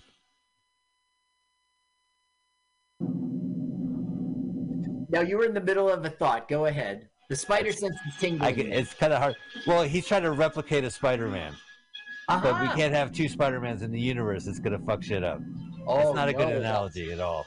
No, you'd have to like get Doctor Strange to undo a tangled Well, he's a web like dreamer.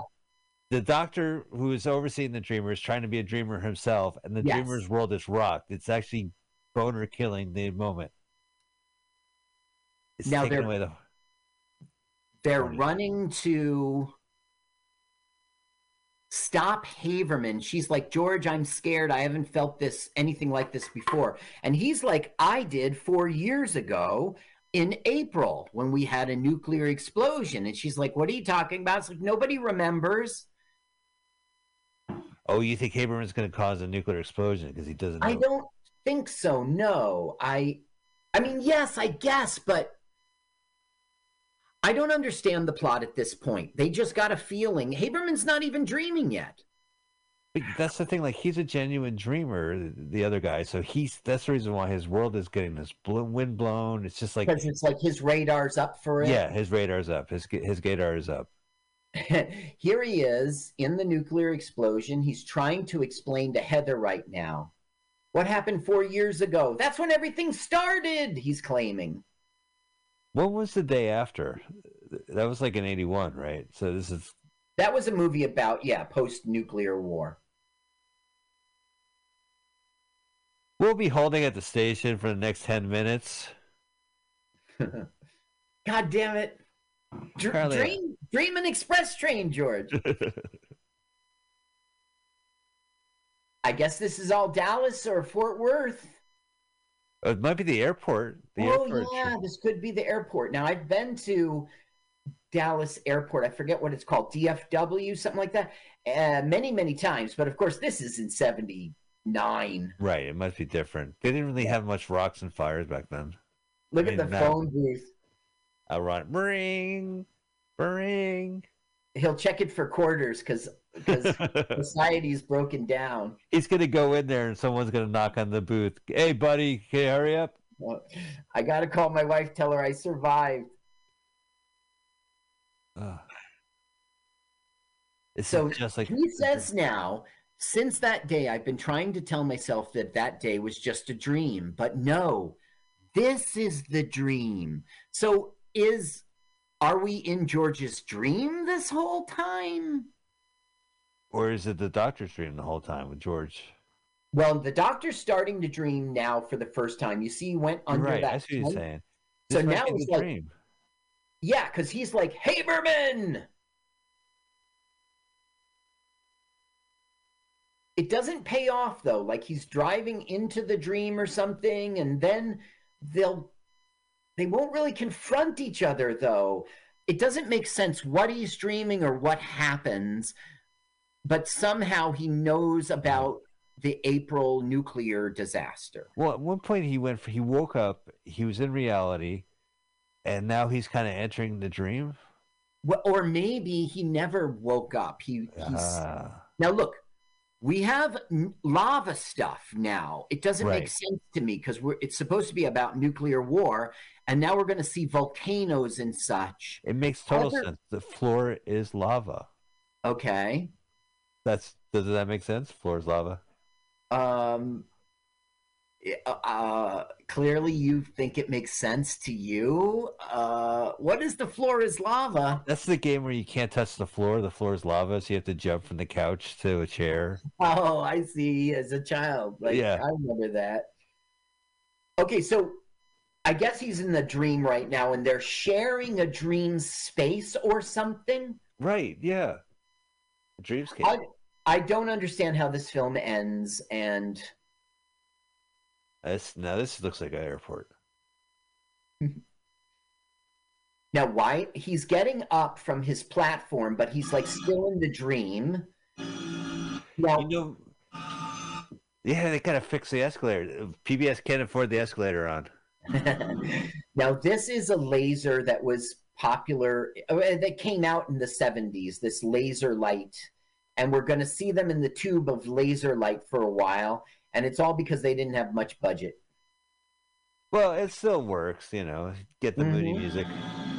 they did what they needed to do they did Right. okay with the budget they had So the only person who does the dreams is George.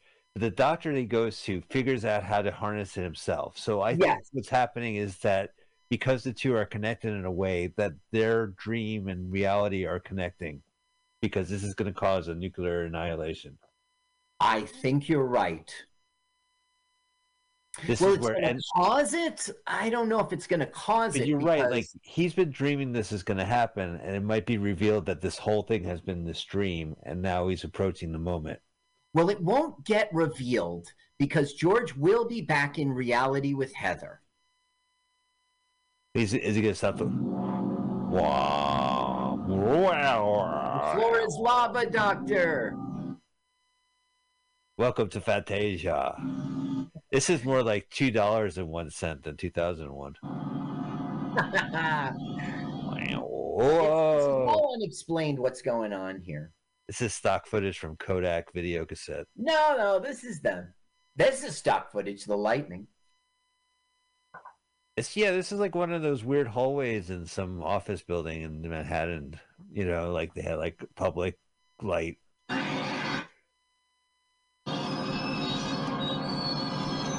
Now, Yeah, what's happening is, I guess, is Haber can't take it and he's going to freak out. And then he's going to end up like institutionalized. I, I don't understand it. We're going to see this hand holding a a glow a glowing globe or something. Now look, they're together. Are they Yeah. confronting? They're about I to choke so. each other.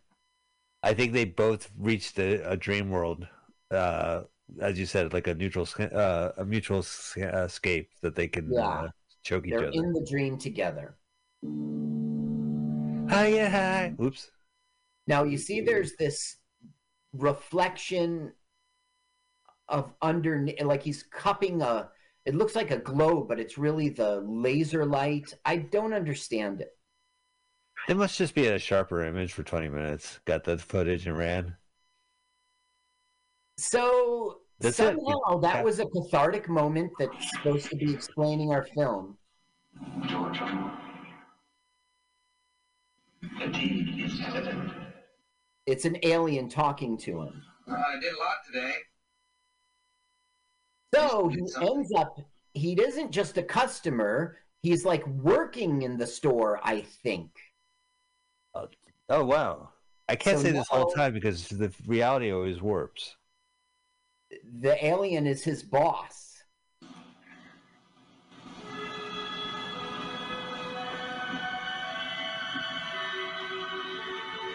George, I wanted this by Tuesday. Do you have the nice Haberman guy. report? Uh, I'm still working on it, boss. Now Heather is browsing in a shop. She is a customer, and he's like, Heather, and she's like, You know me? He doesn't know him. We met a long time ago. You're a lawyer, right? In this reality, yes. So I gotta say, this is a dud the way the movie ends. It doesn't really resolve itself or explain itself. You know, I think the ending was supposed to be like Haber going against George. Maybe Right. in that dreamscape, like you said. I was wondering if I could return the favor. Can I take you to lunch? Well, thank you, but I mean, if you have the time. okay. So she's asked Heather out on a date. They're going Right. to start walking to their uh-huh. date. And who are they going to bump into but? Haberman. Correct. Thanks. Hey, boss, can I take a lunch break? Yes. Listen, listen, listen. Oh, we missed it. Oh, what did he say? The alien goes, Leaving means you must return. Like, you know, you're on the Okay, clock, buddy. Take your lunch break, but You must return. It means you must return. Haber? Dr. Haber? Hey, can you do me a Haber, don't man? think he can hear you. do me a Haber. What happened to Would you? Nobody seems to know exactly. He was on the verge of an enormous discovery, With his whammy jammy machine. a breakdown, ever since the night that everything fell apart, you know? And he goes, You saw the nuclear explosion. Listen, listen. Yeah. You've seen it, haven't you? The world after April. Now Haberman like snaps out of it for a second as if he's gonna respond, but doesn't.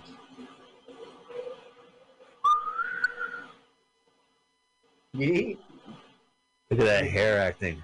Now the nurse puts his arms on his shoulder and then he just says, ah, he's defeated again. Yeah. She doesn't want to. Don't get him started. Right. Okay. Uh, you know who I am? I don't want it right now. I have This the is- power of infinite dreams. Every, and, and Disney's the black hole, right? The villain wants to go in the black hole, and he does, and he and it's this hellscape where the villain is like the devil, and and Right. they're they're going through purgatory, and they're going through the depths of hell, and they escape. Isn't that like this ending in a way that like it's what the doctor wanted? He wanted the ultimate power to to change everything, and but he couldn't triggers- handle it and he but the Oh, secret is they want to get something to eat because they're starving. So they get hot dogs. from the alien, two Yeah, alien dogs. alien. You want alien crowd on it? Yeah, a little bit. What about you? Uh, can I have some alien red onions and uh, relish? Alien Yeah, relish? we have alien relish. this is the finest Venetian relish, sir. Oh, yeah, no, I love it. Venetian relish works really well on these dogs. All right. Hey, Carl, Yeah, what do you think of this amazing movie? I'm unsettled. It didn't end. It didn't end right. It just said like our time is done and we're gonna stop now. You know what I mean? Like I'm left like I was with the whole film until hit the final dream sequence. I don't know what happened. I don't really know what happened in the final dream sequence. I think that's maybe for the benefit of the story that like it's the apocalypse. Like they both pushed it pushed to the point where George felt it, and George approached him saying, "You're going to cause a nuclear war. You have can't have to face it. This is what's going to happen." The doctor sees it and goes mental, but it causes. I don't know. I like this movie. I really do. I, I'll find the book. I guess. I haven't read a book all the way through in my life lately, but uh, this might be the one. I, I really like this a lot. I, I feel like our show, a lot of movies we watch are really, really, really bad. So yeah. this movie is beyond that. Like I think it's above. The quality is really good. Like it's a good movie, but I do agree with you. Like it, it does kind of go on unhinged at the end, and we don't really know what's going on. Oh, thank you, Tandy and Radio Shack. Yep, that's right. Two different things in Texas, right, Tandy? Artware, Methodist I University. I suggested this because I saw it when I was a kid and I remember it from that sexual scene and I WNEW. remember liking it. I remember the eliminating race thing. Yeah. Did you get an erection watching this again? You could tell me. No, uh, today we live in a world of internet pornography and I did not get an Oh, erection hey, watching a smack in the face from a boob grab. No. I gotta learn more about Ursula Le Guin. I, I always knew of her. I just never read her stuff. I never really Yeah. read. You know, Yeah. if it's a comic book, sure. Carl, thank you so much, man. Thank great you. research, great movie pick, great everything. I am now Thanks, man. going into a Ursula Le Guin rabbit hole and learn more. The more you know. I'm going to my local library. So we'll see you guys next Sunday.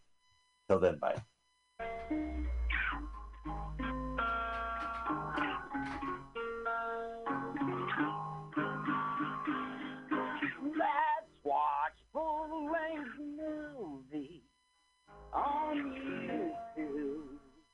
Michael Spiegelman.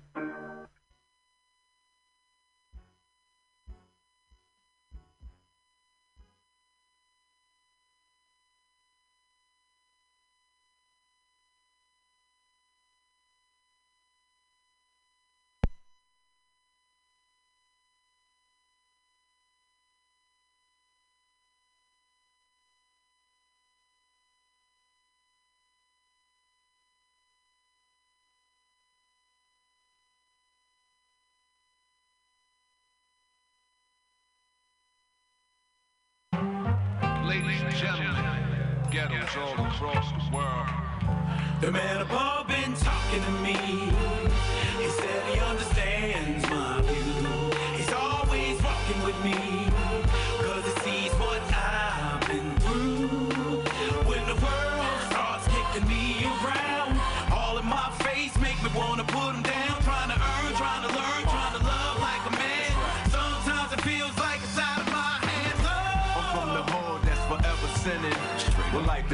For here, so death is winning. Nothing but blues around. Feel like we losing now.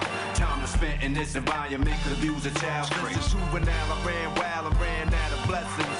Been in and out of prison as an adolescent. My goal was getting there. There's something said it's time to turn my life around, redirect my hustle, and go legitimate. Till I get corporate and invest fortunes. With exec bosses sitting behind the desk at the office, but I'm left jobless. Nobody hiring ex-convicts. That don't mean I'm less conscious. It's so hard when they close doors. And when you looking like the so-called hip hopper, you getting out. Stereotype scar for life stigma. But still a kid gotta get a dollar. man above been talking to me. He said he understands my view. He's always walking with me. Cause he sees what I've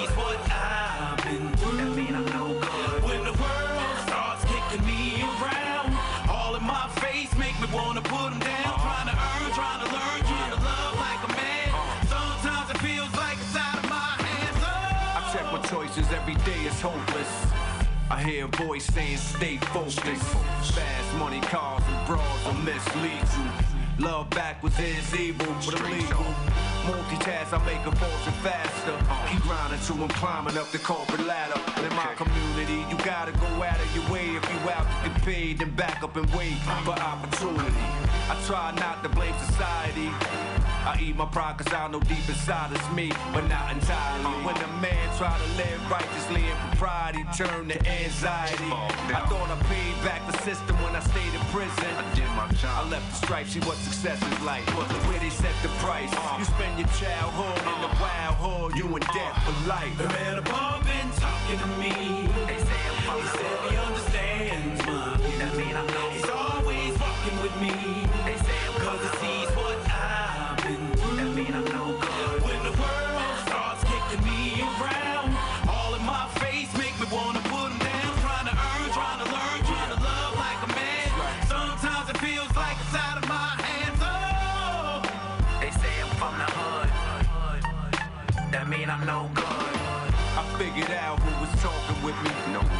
When I do right, I feel them walking with me. so I'm adamant. Some call it arrogance. I can cope because I know I'm broke for having sense. But my back's against the wall, it's getting rough to get a buck. In the job with a minimum wage, won't get enough. Face for giving up. And my lady friend beefing ends ain't meeting. We just an argument away from splitting up. It gets lonely. My fam disown me. Call me the black sheep cause I act street. Yeah, it's that deep. I try to change, click homies flipped on me cause I don't hang. We have beef, but I'm at peace, so that cease.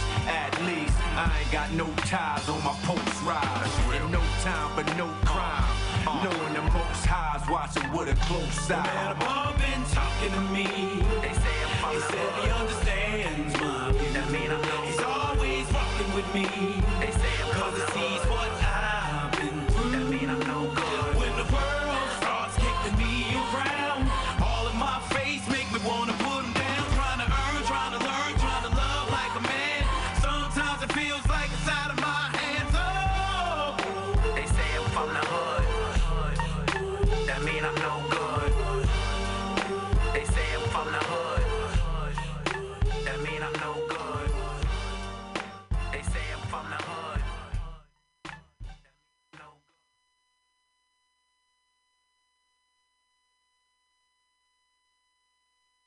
Yo, yo, what's good?